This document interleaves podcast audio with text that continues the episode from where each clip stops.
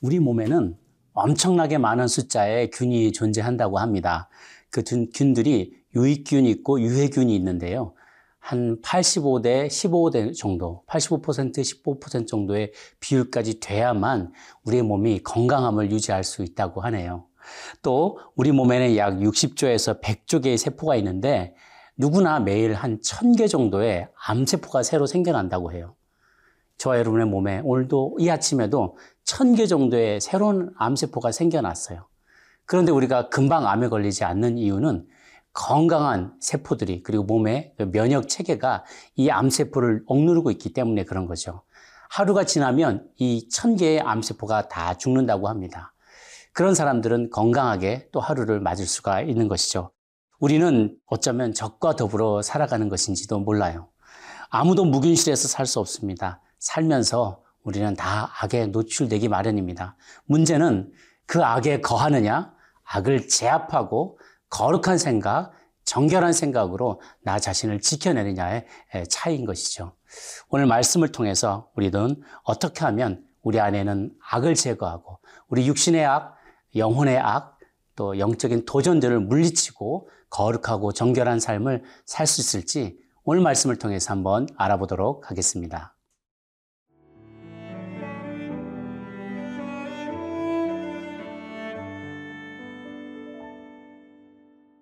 레위기 13장 47절에서 59절 말씀입니다. 만일 의복에 나병 색점이 발생하여 털옷에나 배옷에나 배나 털의 날에나 씨에나 혹 가죽에나 가죽으로 만든 모든 것에 있으되 그 의복에나 가죽에나 그 날에나 씨에나 가죽으로 만든 모든 것에 병색이 푸르거나 붉으면 이는 나병의 색점이라. 제사장에게 보일 것이요. 제사장은 그 색점을 진찰하고 그것을 이래 동안 간직하였다가 이래 만에 그 색점을 살필지니 그 색점이 그 의복의 날에나 시에나 가죽에나 가죽으로 만든 것에 퍼졌으면 이는 악성 나병이라 그것이 부정하므로 그는 그 색점 있는 의복이나 털이나 배의 날이나 씨나 모든 가죽으로 만든 것을 불사를 찌니 이는 악성 나병인즉 그것을 불사를 찌니라. 그러나 제사장이 보기에 그 색점이 그 의복의 날에나 시에나 모든 가죽으로 만든 것에 퍼지지 아니하였으면 제사장은 명령하여 그 색점 있는 것을 빨게 하고 또 이래 동안 간직하였다가 그 빤 곳을 볼지니 그 색점의 빛이 변하지 아니하고 그 색점이 퍼지지 아니하였으면 부정하니 너는 그것을 불사르라. 이는 거죽에 있든지 속에 있든지 악성 나병이니라. 빤 후에 제사장이 보기에 그 색점이 엷으면 그 의복에서나 가죽에서나 그 날에서나 시에서나 그 색점을 찢어버릴 것이요. 그 의복의 날에나 시에나 가죽으로 만든 모든 것에 색점이 여전히 보이면 재발하는 것이니 너는 그 색점 있는 것을 불사를 찌니라. 네가 빤 의복의 날에나 시에나 가죽으로 만든 모든 것에 그 색점이 벗겨졌으면 그것을 다시 빨아야 정하리라. 이는 털옷에나 배옷에나 그 날에나 시에나 가죽으로 만든 모든 것에 발생한 나병 색점에 정하고 부정한 것을 진단하는 규례니라. 오늘 본문은 어, 우리가 일상적으로 쓰는 각종 의류에 발생하게 되는 해로운 곰팡이들을 어떻게 처리할 것인가에 대한 어, 구체적인 규정들이 나와 있습니다. 우리가 직조된 옷감이나 가죽이나 가죽 제품에 푸른 곰팡이, 붉은 곰팡이가 생겨날 때 어떻게 하냐는 것이죠. 성경이 별걸 다 가르쳐 준다라고 생각하는 분들도 계실 텐데요. 여러분, 그 푸른 곰팡이 아시죠? 어, 식빵 같은 거 오래 놔두다 보면 파랗게 올라오는 곰팡이 같은 것들이 있어요. 물론 그 곰팡이 중에는 페니실린을 만드는 좋은 곰팡이들도 있지만 이런 푸른 곰팡이, 붉은색 곰팡이는 심각한 질병을 가져오게 됩니다. 어, 이 옷을 입을 때 이 옷에 이런 곰팡이들이 이 피어나는 것을 발견한 사람들은 그 즉시 제사장에게 그것을 가져와서 어, 어, 보여주고 또 진단을 받아야 되는 것이죠.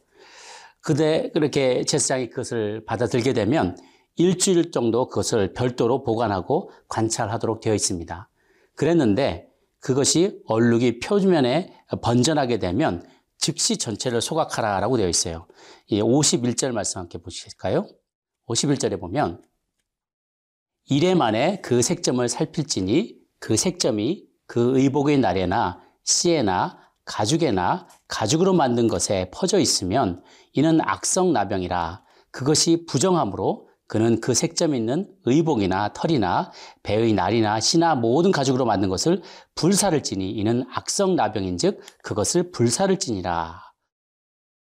어, 그러고 나서 물로 씻고 나서 일주일을 대기하고 그대로 다시 한번 확인해 봤을 때 얼룩이 그대로 남아 있으면 이거는 정말 악성이기 때문에 그 즉시 소각해라. 그리고 보다 조금 덜한 것, 희미하게 얼룩이 남아 있으면 그 문제 부위만 뜯어내고 어, 그대로 사용해라. 그리고 아예 없으면 다시 한 번만 씻고 정결하다고 선포하고 사용해라라는 것이죠. 그런데 이 우리가 생각하기에 뭐 그 옷 뭐 하나 갖다가 소각하고 갖다가 어, 뜯어버리거나 뭐 그렇게 하는 게 뭔가 대수냐라고 생각할 수 있지만 고대 근동에는 이 옷이 굉장히 귀했습니다. 옷감이 굉장히 귀했어요. 특히 이 말씀을 받을 때에는 어, 광야 생활을 하던 때였는데 어, 대부분의 가난한 사람들은 겉옷 한 벌밖에 없었습니다. 부유한 사람들이야 색깔도 다 바꿔가면서 여러 옷을 입었지만 대부분의 사람들은 겉옷이 하나뿐이었고 이 겉옷은 해지고 났을 때 덮고 자는 이불이기도 했어요. 그래서 일교차가 굉장히 심한 광야에서 사막의 지형에서 겉옷에 겉옷 하나를 소유하고 있는 이 하나밖에 없는 이 겉옷은 굉장히 소중한 거였죠. 그런데 여기에 곰팡이균이 피었다고 했을 때 어, 악성이다. 이걸 즉시 소각하려고 한다면 굉장히 어, 이들에게는 큰 타격인 것이죠.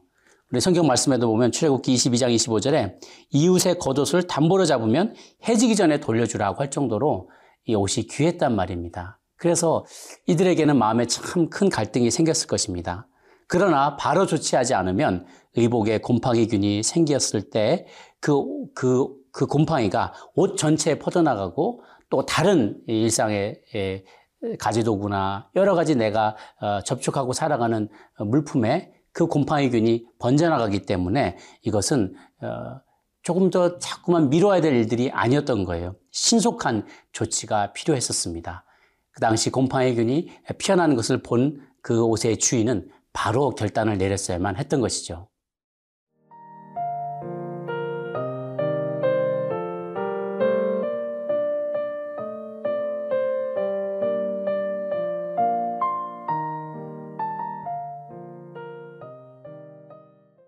제가 홍콩에서 목회를 할 때 일인데요. 워낙에 습한 기후이기 때문에 가끔씩 뉴스를 보면 습도가 나오는데 그 화면 한 귀퉁이에 습도 100%라고 적히는 날이 간혹 있었습니다. 어, 그런 날은 안에는 에어컨을 많이 틀어놓지만 바깥은 습도가 굉장히 높기 때문에 마치 비 오는 날처럼 창문에 물이 줄줄줄줄 흘러나오는, 흘러내리는 그런 날들이 많이 있었어요. 한 번은, 어, 옷, 문 뒤에다가 옷을 걸어놓고 문을 이렇게 뒤로 열어놓고 외출을 갔다 온 적이 있었습니다. 그러니까 이 옷이 벽하고 닿아 있었던 거예요. 그래서 외출을 마치고 돌아와서 문을 이렇게 닫았는데 벽에 이게 물기가 많이 있었던 벽에 닿아 있었던 그 옷이 하얗게 변해 있는 것을 보았습니다. 곰팡이균이 그 순식간에 번식, 번식을 해가지고 그 한 서너 시간 되는 시간 동안에 곰팡이균이 온 옷에 다 번져 있었던 거예요. 곰팡이 이야기를 할 때마다 저는 이 생각이 납니다. 죄의 속성도 그와 같지 않나 생각을 합니다. 작은 것이라고 무시하고 그거 하나쯤이야 뭐 그게 큰 일을 할 수 있겠어? 라고 어, 우리가 방심할 때 그 균은 그리고 불평하는 마음, 어, 감사치 않는 마음, 부정적인 생각은 어, 확 빠른 속도로 퍼져나가기 시작하는 거죠. 광야에서도 출애굽 당시에 일부 무리가 불평하고 불만을 표시했을 때 많은 이스라엘 백성들이 순식간에 불평하는 마음, 불만을 가진 마음으로 변하는 것을 우리가 보았습니다.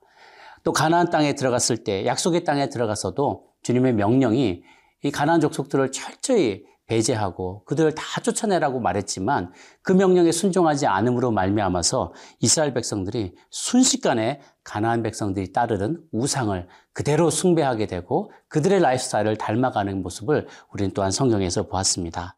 그러므로 하나님은 우리가 작은 것 하나 사소한 예, 죄의 빌미도 어, 우리가 허락하지 않기를 주님은 원하십니다.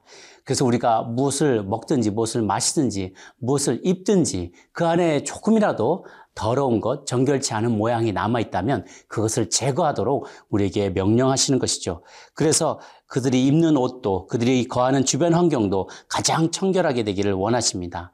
왜냐하면 우리가 섬기는 하나님이 거룩한 분이시기 때문이고 또 내가 사는 환경을 정결하게 할 때 나도 이 질병으로부터 보호함을 받을 수 있기 때문입니다. 인간이 사는 우리는, 우리는 인간이 우리가 사는 환경에 큰 영향을 받습니다. 죄 짓기 쉽고 유혹에 빠지기 쉬운 환경 가운데 살면서 나를 거룩하게 해주십시오, 정결하게 해주십시오라고 구하는 것은 아무런 소용이 없어요. 그 환경을 바꿔야 됩니다. 그 환경을 벗어나야 됩니다. 죄 가운데 있으면서 죄에 빠지기 쉬운 환경 가운데 그대로 거하면서 죄를 이기는 것은 쉬운 일이 아니기 때문입니다. 우리는 뼈를 깎는 경건에 경건을 추구하기 위해서는 우리는 뼈를 깎는 노력이 필요하고요. 마치 이스라엘 백성이 옷을 빨며 그 곰팡이균에 그 오염된 옷을 소각하며 가졌던 그런 철저한 마음, 경건에 대한 열심과 열정을 우리도 그대로 본받아야 합니다.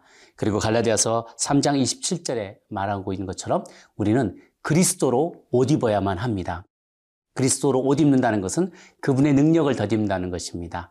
우리에게 한 벌밖에 없는 겉옷이 있다면 그 겉옷은 바로 그리스도의 옷이 되어야 할 것입니다. 사랑하는 여러분, 오늘 하루를 살아갈 때 우리 주변에 많은 죄의 유혹들이 있겠지만 작은 것 하나 용납하지 마시고 작은 것이라고 소홀히 여기지 마시고 그것 하나하나 정결케 하며 또 우리 안에 찾아온 모든 더러운 것들을 성령의 불로 태워버려서 거룩함과 정결함을 늘 유지할 수 있는 저와 여러분이 되시기를 주의 이름으로 축원합니다. 기도하겠습니다. 좋으신 하나님, 주님께서 이스라엘 백성에 그들이 입는 옷까지도 그 옷에 조그마한 악성 곰팡이 하나 피는 것, 푸른 곰팡이, 붉은 곰팡이가 피어오르는 것조차 용납하지 않으셨던 그 주님의 그 높은 기준을 우리가 기억하게 하여 주시옵소서. 우리 입술에 조금이라도 어, 죄악된 생각, 말, 불평, 불만이 퍼져나가지 않도록 나를 통해서 더러운 것들이 퍼져나가지 않게 우리를 지켜 주시옵소서.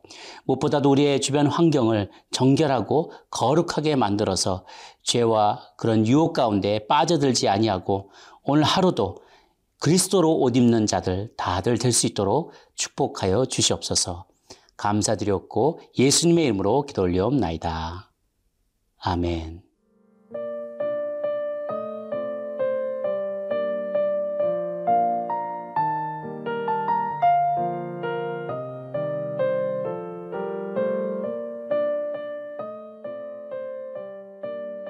이 프로그램은 시청자 여러분의 소중한 후원으로 제작됩니다.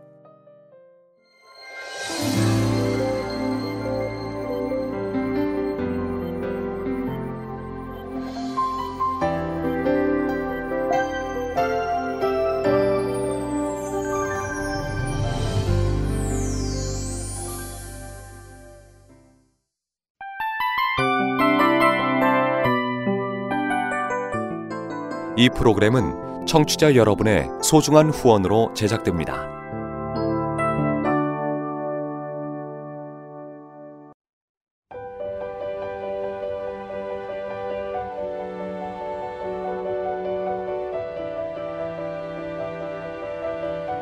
세상에는 수많은 교회들이 있지만 더 깊이 있는 말씀 강해를 찾기 위해 크기로만 교회를 선정하지 않습니다. 보다 좋은 영적 콘텐츠를 더 많이 나누기 위해 방송비를 받지 않습니다. 1년 365일 복음만 전하고 싶어서 우리는 광고를 하지 않습니다. 온누리의 복음을 땅끝까지 CGN TV와 함께 땅끝 성교사가 되주세요